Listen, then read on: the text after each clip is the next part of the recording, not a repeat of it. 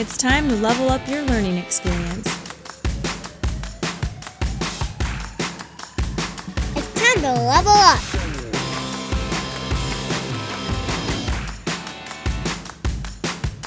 Welcome to the Level Up Learning Show.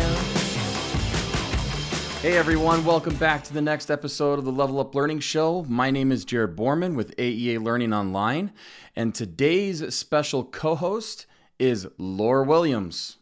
Laura Williams, what's going on? Hey Jared, what up?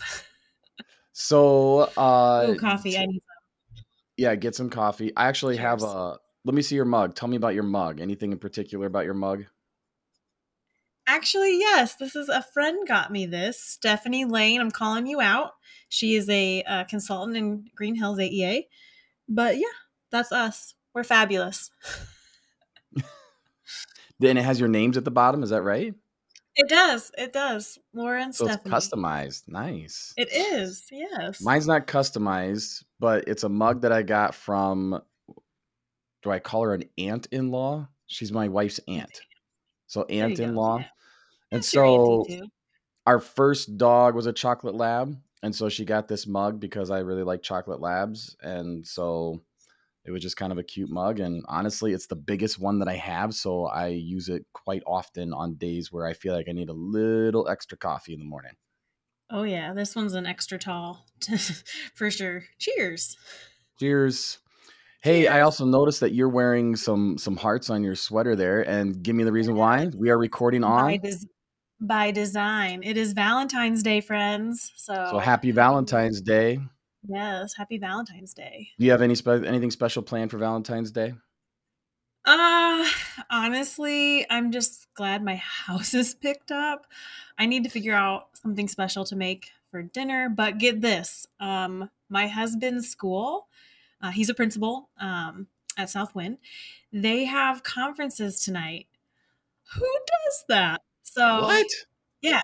Yeah. So he won't be home till like eight. So I guess if I'm going to plan some sort of romantic extravaganza, I've got some time.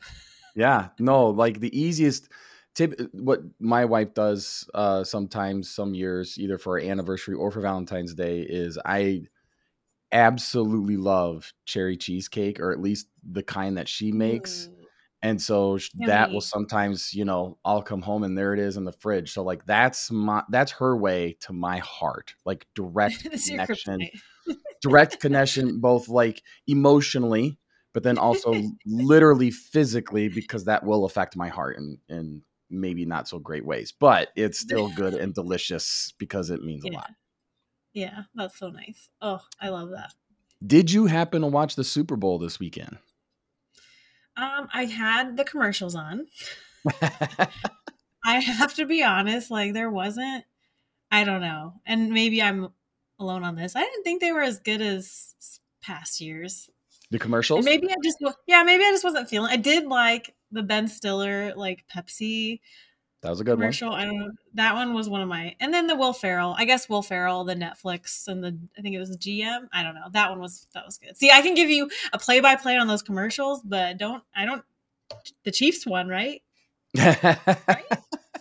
I will I will admit I am I like watching college football way more than NFL football and I I just I Yeah. really have not been able to explain why but it was on I will say that it was on and every noise. once in a while I would kind of check for an update but that was about it and so I know that there's always a lot of a lot of buzz on Twitter and in the media about the halftime me, shows and everything tell me, yeah. Did you watch the halftime show?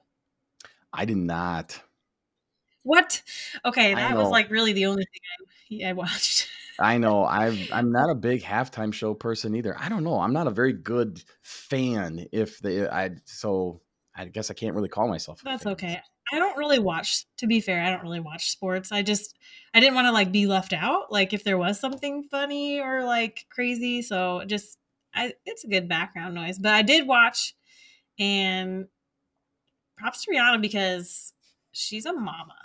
You know, yeah, yeah. Uh, That was the big thing. It was like, oh my like, gosh. Yeah.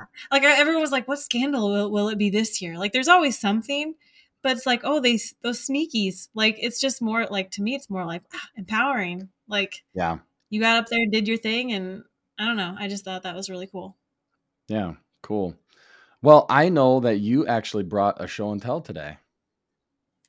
I did. So I would love to. So Yeah. tell first of all, can you kind of like just introduce the show and tell a little bit, and then we'll go watch it and give a reaction to it. this show and tell needs no introduction. No, I'm just kidding. Um, it's so I I love comedy, and I in professional learning I always try to like juxtapose a situation that's funny, and then I tie it back into like what we're learning that day. And so um, just to like I know it might not seem like it has to do with our topic, which happens to be agile uh, classrooms, agile education. But I think after you watch it and we kind of break it apart, you'll see what I mean. So Okay, let's take a look and and let's do a reaction really when we're done. it?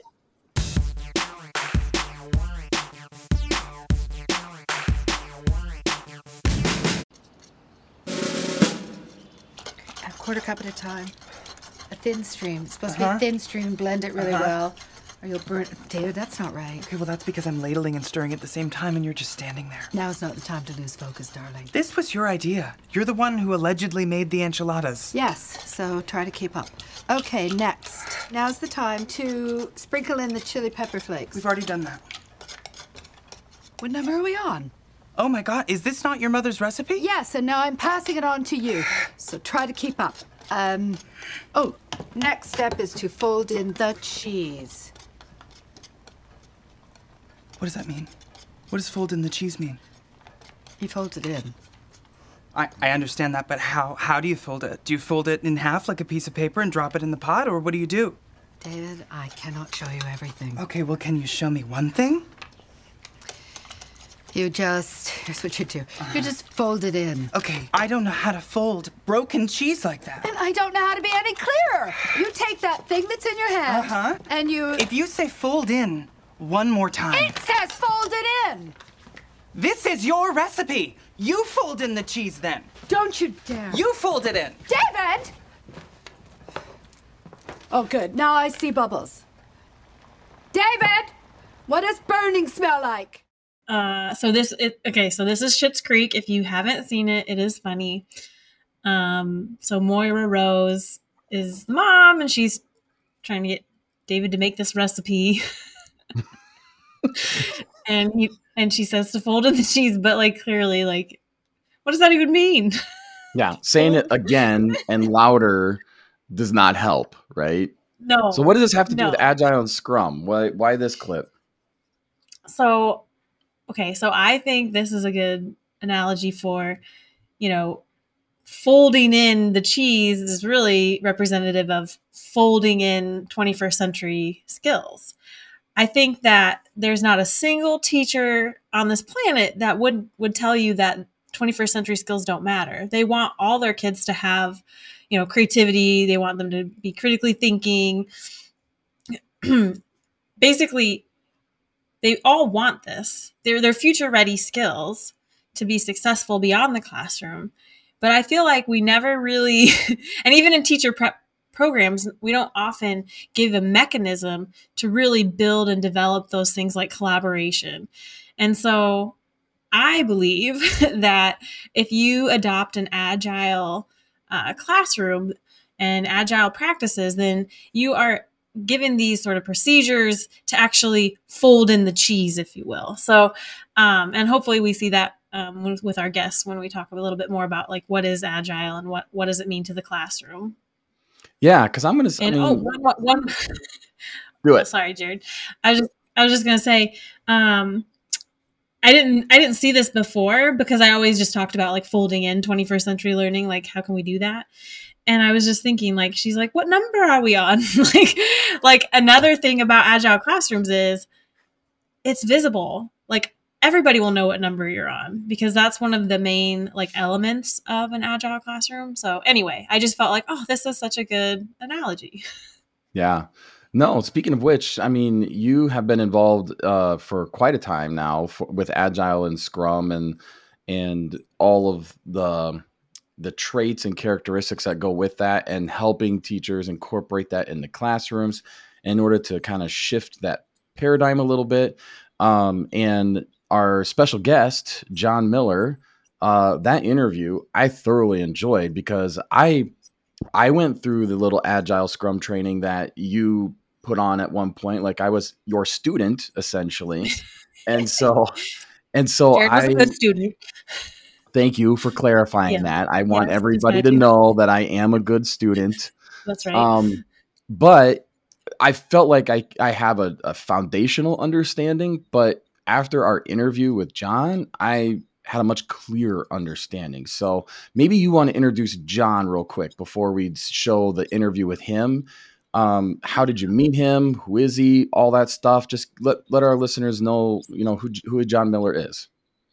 Yeah. So, uh, John Miller is a, well, I would say an industry standard trainer. So, he actually, his day job is training uh, businesses and organization in agile project management, uh, particularly Scrum. And I got a chance to um, actually, I got my Scrum Master, my certified Scrum Master, and my certified product owner through John's class. Um, they are two day classes, and the Scrum Master, there's a test you have to take, but um, I got to experience learning through um, through his materials, and it was really good. But I actually learned of John before I even knew he was doing like industry standard training. Um, but years ago, when I first heard the term Scrum, like, what is that? What's Scrum mean? Sounds good. Sounds cool. I want to learn more.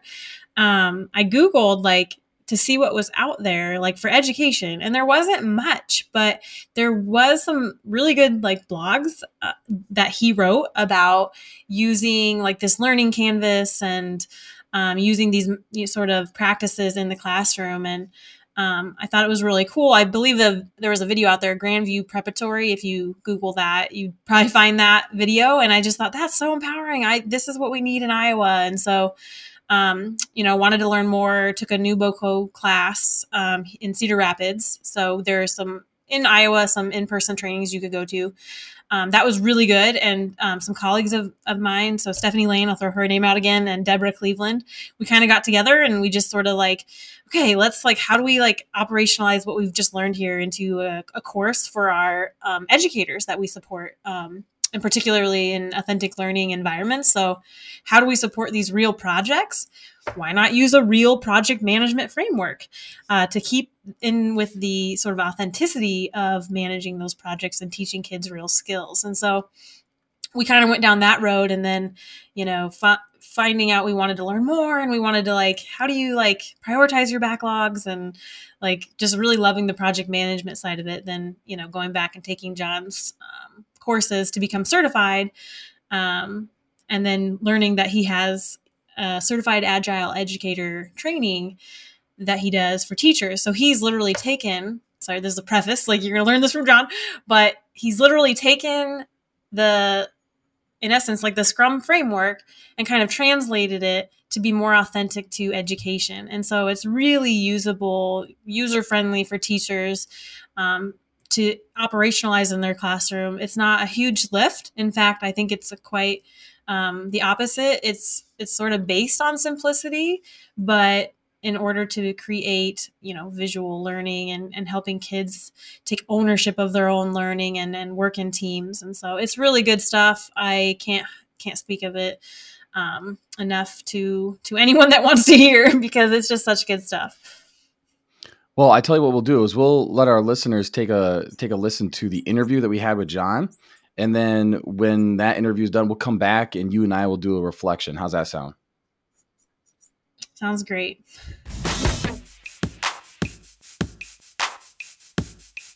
It's time to level up. So, John, give me some background as far as like number one. I'm gonna play really stupid with all of this, okay, if you don't mind, just because I feel like I definitely am not at the same level as you and Laura with a lot of this. So, number one, maybe sort of like define what you mean by agile, so we can all start with the same understanding of it, and then uh, move into kind of like how did where did this agile stuff originally start, but then also how did it start how is it starting to move into the classrooms in, in what you're seeing? All right, I'll unpack Agile a bit, and there's A little bit. You can see uh, capital A Agile and lowercase Agile, and lower lowercase Agile is uh, what you would find in the dictionary. You know, whatever that says, but something ability to adapt fast and respond to change, that that kind of stuff. So you hear a lot, you know, being uh, in the corporate world, like business agility, and you know, be able to respond fast to changing conditions. And the capital A Agile um, that is a set of values and principles uh, that was developed in 2001 uh, by actually a bunch of software pr- programmers and such.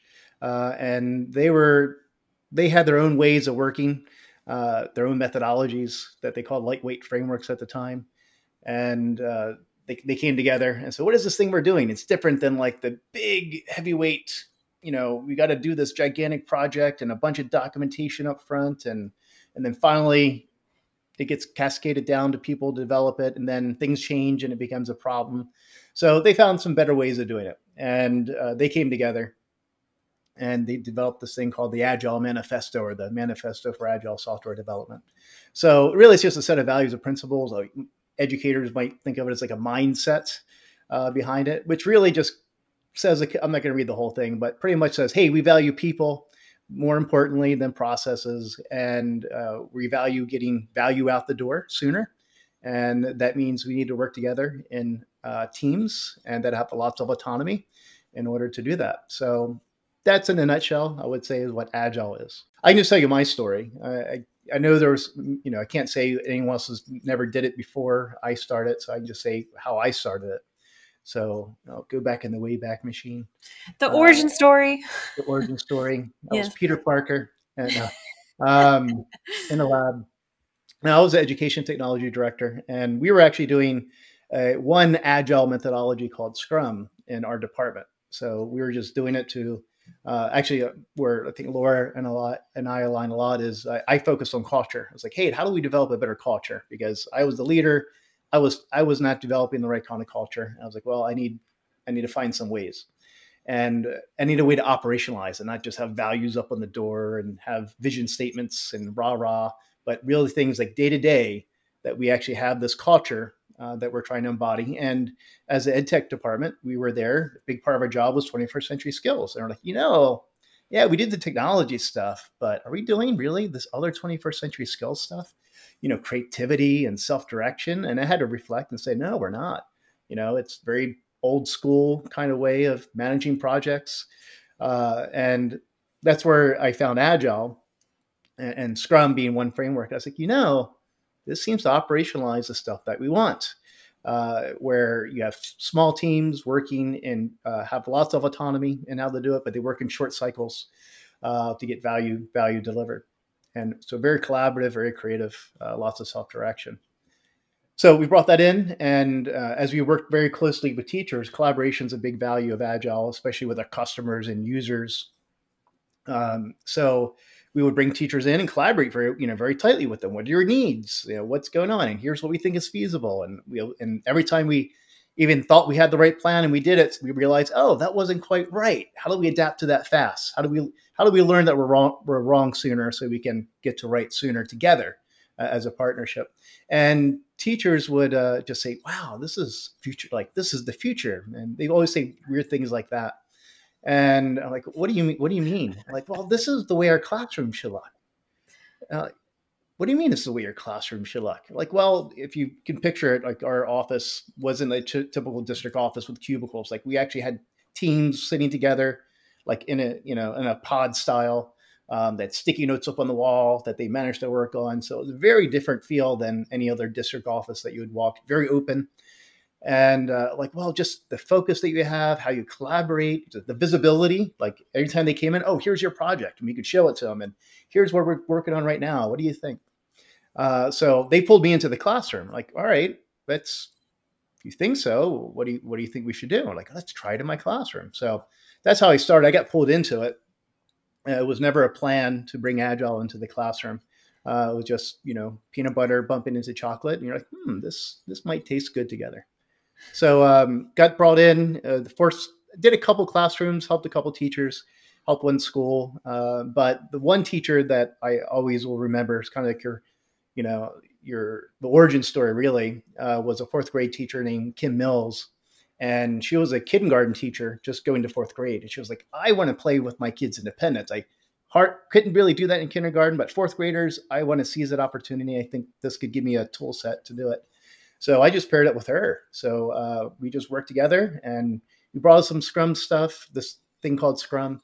Uh, we found some things work great, some things did not work well in the classroom, and we threw those out. So we just experimented to where uh, what what today is what we call agile classrooms is a, is a framework that is uh, authentic for the classroom, but is also bringing in those those agile kind of agile ways and and tools to help students. So I'm I'm trying. Okay, so you you took something that was utilized in a business sector by Fortune 500 companies, and a, and you you said let's try this in a fourth grade classroom. I didn't, but uh, did I hear that right? I mean, did I did I hear that right? yeah, that's about that's about right. And surprisingly, what surprised me the most was, uh, and I I do uh, trainings and coaching with companies with Agile. That's one of my, you know, one of the big things I do, and companies like Netflix or Microsoft. And I find the fourth graders did a better job than a lot of the the corporate people that I've seen in these big companies. So what I, I want to try to get me personally, I want to try to pretend like I'm in that classroom, I'm observing, I'm a fly in the wall. What are some of the agile specific example things that you were essentially uh, making happen in this fourth grade classroom that you were like, this this is working. This this is something. yeah, that's interesting. There's a time where I thought it wasn't working. I thought, oh, we made a big mistake and you know, should, stop it? But um, but you know, it just became where a couple of things like the way one of the things I watched as it started to spread, I started to just catalog what teachers did, and I noticed they would do one teacher did something different, but I realized there was a pattern in it, so that's kind of cataloged it and very empirical. And one of the first things is just visibility, make learning visible here. So you'll see like kind of hard to see from here, but that's my board for my current work. But all it is is simply it's like a visible task board. In one way you can think about it. It's not very cool when i say it that way. But when you you'll just have students say here's our learning goal. And then they'll break it usually breaking this in kind of tasks like these sticky notes here and they'll get there and say hey i'm going to work on this i can help you with that oh we're done yay so that's that simple right is just they're making their learning visible you get to see the progress. So number one, that was it. I think that's a huge thing for a lot of teachers and students is just making things visible. And we have lots of different ways of making learning visible. That's kind of the, the one core way, what we call the, the learning canvas. So one is just seeing that. And that that gave a sense of even if this if the teacher was saying, hey, this is what you're doing and you don't have a choice, it gave a sense of choice. It gave a sense of control over the work to know like oh this is where i am. This is what i got done. This is where i'm going um, and the ability to say hey i am done this thing. So even that gives a sense of a sense of agency. Um, but i would say my big aha was like yeah this really worked was kind of the also the same story of when i thought it was going to be a disaster uh, the first time we tried it. Because we are just experimenting. We're like we don't know what's let's try it. Let's see what happens. Uh, there was a group of boys, and uh, I don't know what the right term is anymore, but when 2010 we called them like resource students, or uh, you know they just they needed extra help, right? And for some reason they were put into a team together, which I always always question, but the teacher believed in them. That's number one. The teacher believed in them, and but they had a board like this, and they would I remember walking in one day to coach, because I would come in like you know a couple times a week to coach, and they had their board on the floor, just on the floor, and they were just sitting there, and nothing. There's like nothing on the board, like nothing. Now these other students are moving things through, and they have them over the walls, and they're moving around, and this one group are just doing this. I'm like, oh my god, like this is this is bad. This is a bad idea. Like I ruined. They're gonna fail fourth grade because of me. no uh, and but by the end of the year, it was what we call self-organizing teams in agile like you try to get the self-managing self-organizing teams they were probably the best self-managed one of the best self-managing teams i've ever seen where they were doing a, uh, a project that was a um, they were doing a study guide was their project for AIMS at the time was arizona um, like a arizona state testing stuff and they, so they were doing a science booklet for the rest of the class to help them study for for that for that assessment and they had two computers side by side. And it was fascinating. I still remember they had the board like this. And I'm like, hey, uh, I can't remember making it up, but like nat- uh, natural disasters is the topic, right? All right, we're doing that next. What do we need to do? Oh, we need to find a picture of a volcano and uh, figure out, you know, some description around it and put that in and um, all this other stuff. And they had a bunch, so they put a bunch of tasks up. And they just went right to it. They said, "All right, I'm going to go get a picture of a volcano," and th- because they were on two computers, they found on the internet, put it in Google Docs or Google Slides, and as the kid was, as that one student was putting it into the slide or document, like, "Hey, all right," um, someone grabbed me the textbook and I started writing in at the same time. So one kid was doing the picture, one kid was doing the text, um, and they were just flying through. And where it wasn't like they had roles like hey i always am the res- the person that gets the the supplies. It was like what needs to be done? I'm available. I'll do it. And i would say that was a big turning point for me of like wow this this was amazing where i thought from no self-direction at all to, to where i was like this is bad to where i mean that group that group just totally blew, blew us out of, out of the water and i would say a lot of the other student teams got there maybe a little faster, but that one when they, when it clicked for them, it was just it took any disbelief from me that it you know that it couldn't work. Well, that's a really cool story. I like that I uh, particular thing. So, but yeah, go ahead, Laura. Well, just um, so like th- I'm imagining this visible classroom and kids taking ownership um, on the like learning canvas, like as you can see behind you. Um, what other, I guess, what are the other elements that w- are present in this agile classroom beyond just the visible board because i think yeah. there's more to it and mm-hmm. in my mind like i've heard the term like it's a new operating system like this is how i want my fourth grade class to be ran so what are those yeah. what are those components of this sort of new operating system yeah the way we unpacked it kind of discovered what, what it was uh, and because every teacher was using it a little bit differently uh, one the visible classroom i found that was the basic structure you got to have like you need something just like a plant that needs to grow around, so you need something solid for it to grow around. So the visibility helps no matter what. But then there's these other parts because there's an aim to agile classrooms, which is to how do you help students be able to solve increasingly complex challenges in a world that's changing fast, right? And therefore, you need some skills in order to pull that off. So, number one is visibility, which helps a lot, helps with clarity, helps with focus, but it and it, and it supports self-direction and it supports collaboration right? So but the next part would be uh, we need a way of some procedures or what we call routine learning routines. Uh, so we bundle together five discrete learning routines agile learning routines. Which is really just a learning cycle everything from planning all the way to reflection. Uh, and we put that into a short cycle and we call that a learning sprint so that's usually you know it's four weeks or less but it could be a week or two weeks. And in that learning sprint, they figure out, okay, here's our plan, some way of monitoring our work and checking in with each other.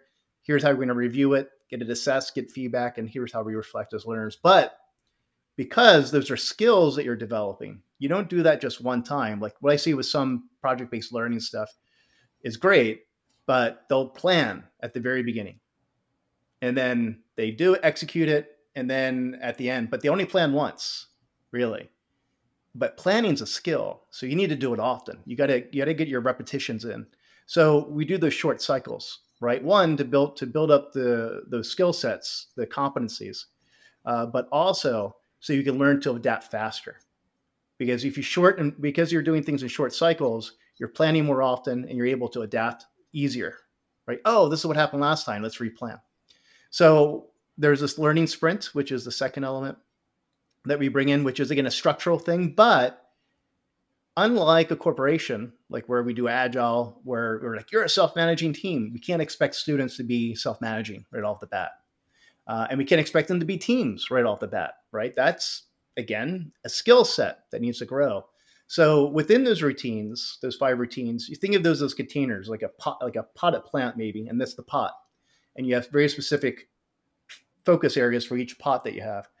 Um, but in that, we want to grow the ability to do two things. How do we self-direct and how do we collaborate? So we scaffold then self-direction and we scaffold collaboration within those routines. And what I mean by that uh, would be, so for example, like say, uh, let's say planning, just for example.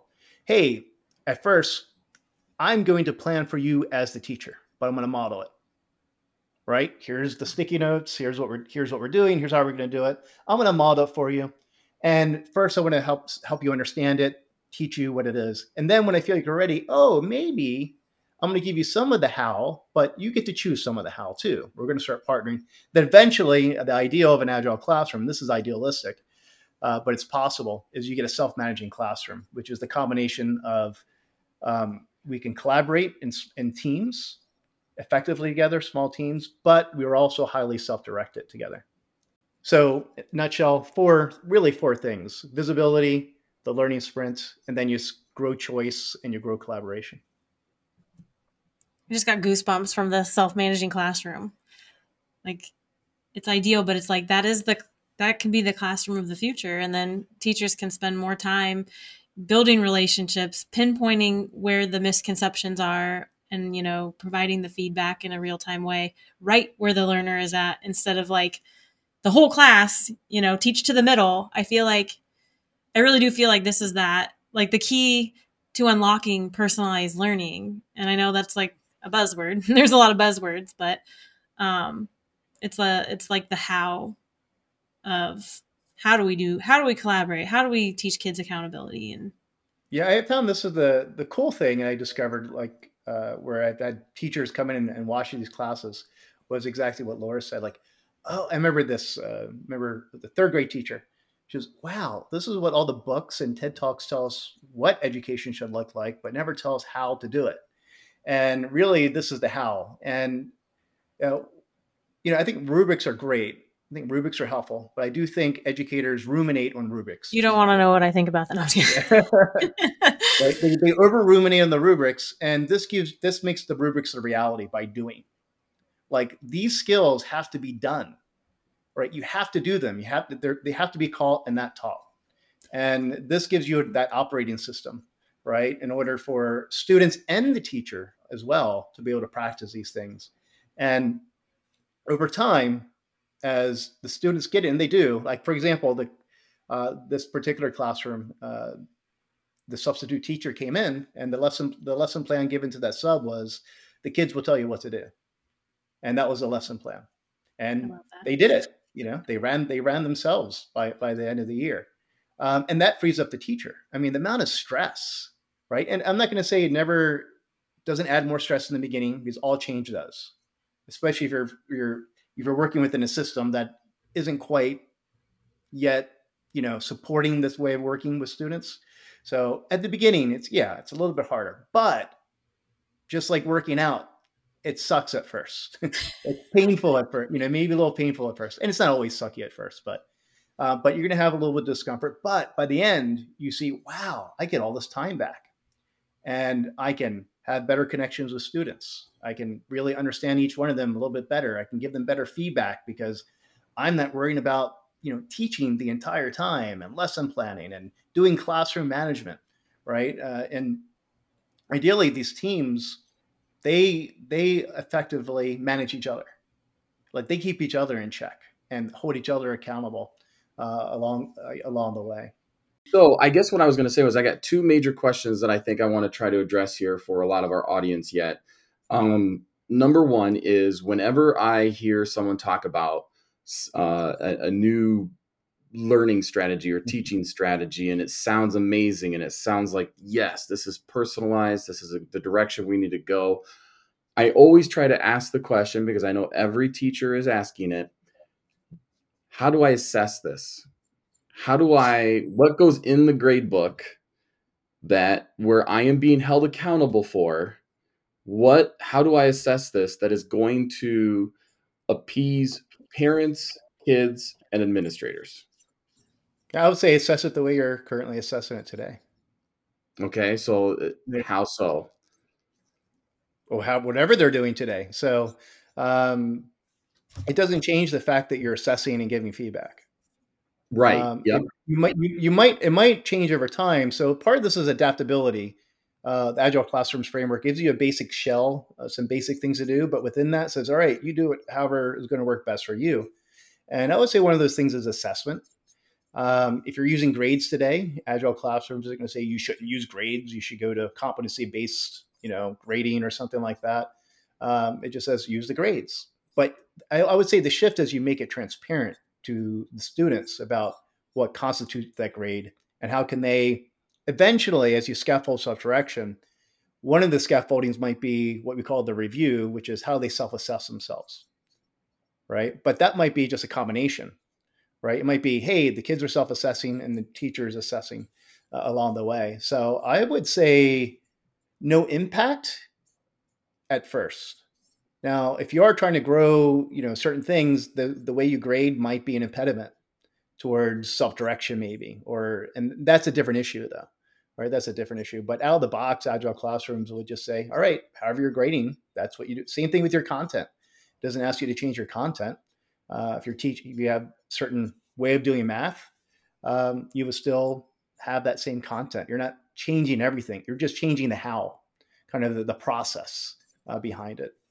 So I have one final question, and it kind of goes back to something that you said towards the beginning. And I know you mentioned the word culture and uh, the fact that agile classrooms affect the culture. And then we jumped into the task board. so explain to me some of the micro interactions that maybe you have seen with agile classrooms Hmm. where the organized because because some teachers i've heard say this is a cool way to get things done or Mhm. a more effective way to get things Yeah. done. Whereas what you were starting to say but i don't think we jumped into it enough was this is a cool way to affect culture. So maybe s- explain a little bit more clearly as far as in a new process of getting things done how does that then affect the interactions between others in order to positively affect culture Yeah. Well, I do agree. I think it is a good way of getting things done and usually a better way of getting things done. But getting and getting done is if you think of define culture as a set of attitudes, beliefs, and behaviors that we share, right? That we we tend to do. That could be a culture. Hey, we have a culture of getting things done, right? So then it becomes what kind of culture, right? What kind of culture? Because everything you do affects culture, if you call it culture or not. So I would say one is uh, a, feeling of progress. That is a big part of the culture. Like there's a feeling of we're actually getting things accomplished, but we're doing but we're doing those in in shorter cycles so we can get feedback sooner.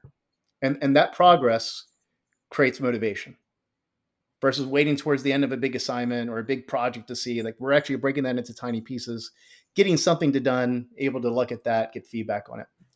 But the I would say the other part isn't just getting things done, because you can get things done that aren't that great right? You can get things done, but it's not that great. Fair. Um, I have a bunch of things I do with that. I'm like, okay, I'm just get. I need to get that done. But Just look then at any the of the other- projects around my household right now like yeah, pretty much. Yeah, you and I same way, Jared. done enough. Yeah, yeah, pretty much good enough. And sometimes, you know, sometimes it's the right way of doing it. But there's this other part, which is that uh, I would say that that iteration mindset. If I had to give it a name, uh, you know, you whatever you want to call, it, you know, that creates that sense of mental resilience. The idea that you can fail but learn from it. And I would say that's the bigger culture: is that it's okay to fail, but we want to fail fast and we want to fail sooner, right? So we can learn sooner about the best, you know, getting getting towards better along the way. And I find that the teachers that do struggle with this, I'm actually working in the school right now, and it isn't the process that's part of the issue. It's the, I would say, it's just ingrained attitudes and expectations from the teachers that it has to be one and done. Like you have to have this thing turned in, and this is the only time, and and that is not at all what agile is about. Agile is about well, great, this big a big thing takes a long time to get to done. A long thing that takes uh, a, a big thing that takes a long time to get to done takes longer to get feedback. And because it takes longer to get feedback, we can't iterate. Right? We can't go back to that thing and make it better. So that iteration mindset then means, well, we need waves so we can iterate. So it's safe to iterate. And that means by making things smaller and doing those in, in shorter cycles, and then we have checkpoints in each one so we can say, hey, here's what was great. Here's what we could be better. Right? All right, let's do another quick cycle and you can improve on that. So that gets a sense of progression, a sense of um, of yeah, aspiring towards perfect, but not having to be perfect. You know, it's progress over perfection. I would say is is the bigger culture, and you know, there's a bunch there here that that comes from it. But I'll give you an example again of the first classroom is always the one. You know, that's always in my memory, like your first love. And that classroom, by the end of the year, the kids cried. I don't know how often this is true in classrooms, uh, but the kids cried. We sat in a circle and cried because it was the end of the year, because they formed such deep connections with each other, right? Because they're working in teams and they supported each other. Uh, for example, one group of boys, I said, were like, huh, huh, like, what's going, like, nothing happening. Uh, we have one thing which was the uh, the the review, and they were doing a review, and there was one boy who was speech impaired, and he had uh, hearing impaired and had speech um, issues because of the hearing, and he was really did not want to talk in front of anyone. And the the the team that he was behind says, "We got you. You can do it. Don't worry." Right, and, and he just went up there and did it, and they applauded for him. And I think that's the culture that happens not by saying by posting stuff up on the on the classroom wall saying we appreciate collaboration but that's the culture that comes from doing that comes from iterating that comes from this constant reflection about hey how did that sprint go group? And how do we all get a little bit better? And how can we contribute to that? It enacts that growth mindset. Like we we say that a lot but like how do you do that? Yeah. And i think Yeah, iterations. Yeah, I think we really mean it, and but you need a how. You know, I think uh, there's a lot of uh, sorry, what Scott Galloway calls yoga babble out there, which is you know just a lot of big words and fancy, great aspirations. But I, I really do think without a good how, it's just aspirational. You don't actualize it, and I, I think agile classrooms is not saying it's the only way, of course, but it's the w- one way you can do it that's simple. I think honestly is simple enough that you can do in any classroom. But the extra benefit, which I think is really cool about it, is that it creates a bridge to the future. Like this is the way corporations work. Now it works different in a classroom, but the basic concepts of it is the same thing. So I think if we can create like a generation agile and unleash that into the corporate world, it's going to be it's going to be quite amazing. all right what do you think Uh, I'm not gonna lie. There are definitely some things that I jotted down here as notes for myself to be thinking about and considering. Um, not just in my current role as an instructional designer for AEA Learning Online, but the thing that was kind of the surprising factor for me was when he talked about we didn't start this in a high school classroom. We didn't try implementing this in a middle school classroom. We started in a fourth grade classroom with this agile and scrum thinking. And that was their sandbox that they were initially playing in, where they were starting to see these observations and um, recall some of the elements that were what was working and what was not working, the kids in particular, and the working within the groups. Um, just hearing for me when I when I try to think of pedagogy or instructional practices, for me, I always listen to what does the student interaction look like. And so when he had concrete examples of that group of students who may need extra help in down the road or you know they typically need some extra help. They were self-sufficient you know and those kind of antidotes are are powerful in my opinion. And you start to see how it changes that culture a little bit of the student interaction the teacher interaction. Um, i imagine that if i was an administrator walking into that classroom trying to do my you know 10 15 minute observation it would look very different than what i might see in the next classroom just down the hall yeah th- those kids know like they are so self-directed and they have found a workflow that in my opinion, increases learning and ownership, which what more could you want, you know, in a in a Right. learning environment? and that's what we you know from you know the innovators mindset to every other kind of instructional practice that is starting to make that you know when we say 21st century we are 23 years now into the 21st century and the Right. use of technology and so forth is now becoming more ubiquitous in order to help students reach that that uh, that level of self-sufficiency um, Mhm. in order to direct their own learning, in order to empower them as learners. And uh, it's just really cool to see. It's really cool to hear. It's really cool to see. I know that uh, in, when I was in, back in the school district, when I initially took the course from you, um, I was thinking, yeah, there are definitely, I, you know, I may not be able to implement everything all at once the next day, but there were definite pieces of it that I could start e- incorporating immediately the next day. And then we can grow on that and grow on that when the culture starts to change, when you start to set those boundaries a little bit, but then give the how to for the students to be able to be self sufficient. You know, that's like, that's really powerful stuff and it really helps. So, um, it's just really cool to see this stuff being moved into the classroom. And for what I understand, I mean, maybe you want to share everybody, you know, the trainings that you put on uh, as part of AEA Learning Online, and then what what what Yeah. would they take away in any of those trainings? Yeah, so actually, we have one coming up March 1st and 2nd with Deborah Cleveland. She's uh, hosting a training uh, we call Agile for Education, a Scrum play by play. We often call it, and we have a playbook called the Scrum ish playbook because it's not per se true Scrum, um, it's slightly modified for the classroom. Um, so we do have that coming up. And also, we hope to have a few more learning opportunities throughout um, the spring and summer, and just to get you know get some opportunities for around Iowa for educators to come and participate.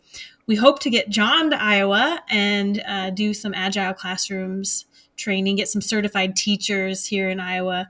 Um, it's really good stuff. I really do think it's you know user friendly and all of the resources are available for educators to use and and support their students. So um, however we can help um, teachers move the bar for kids and so be it agile then hopefully they come to us and we can support them and um, you know move move some mountains for our And- educators and for our, our students And if I'm a teacher, instructional coach, administrator in a school district, and I think this is something that would definitely benefit us, how would I get you to come to our school to help us with a training?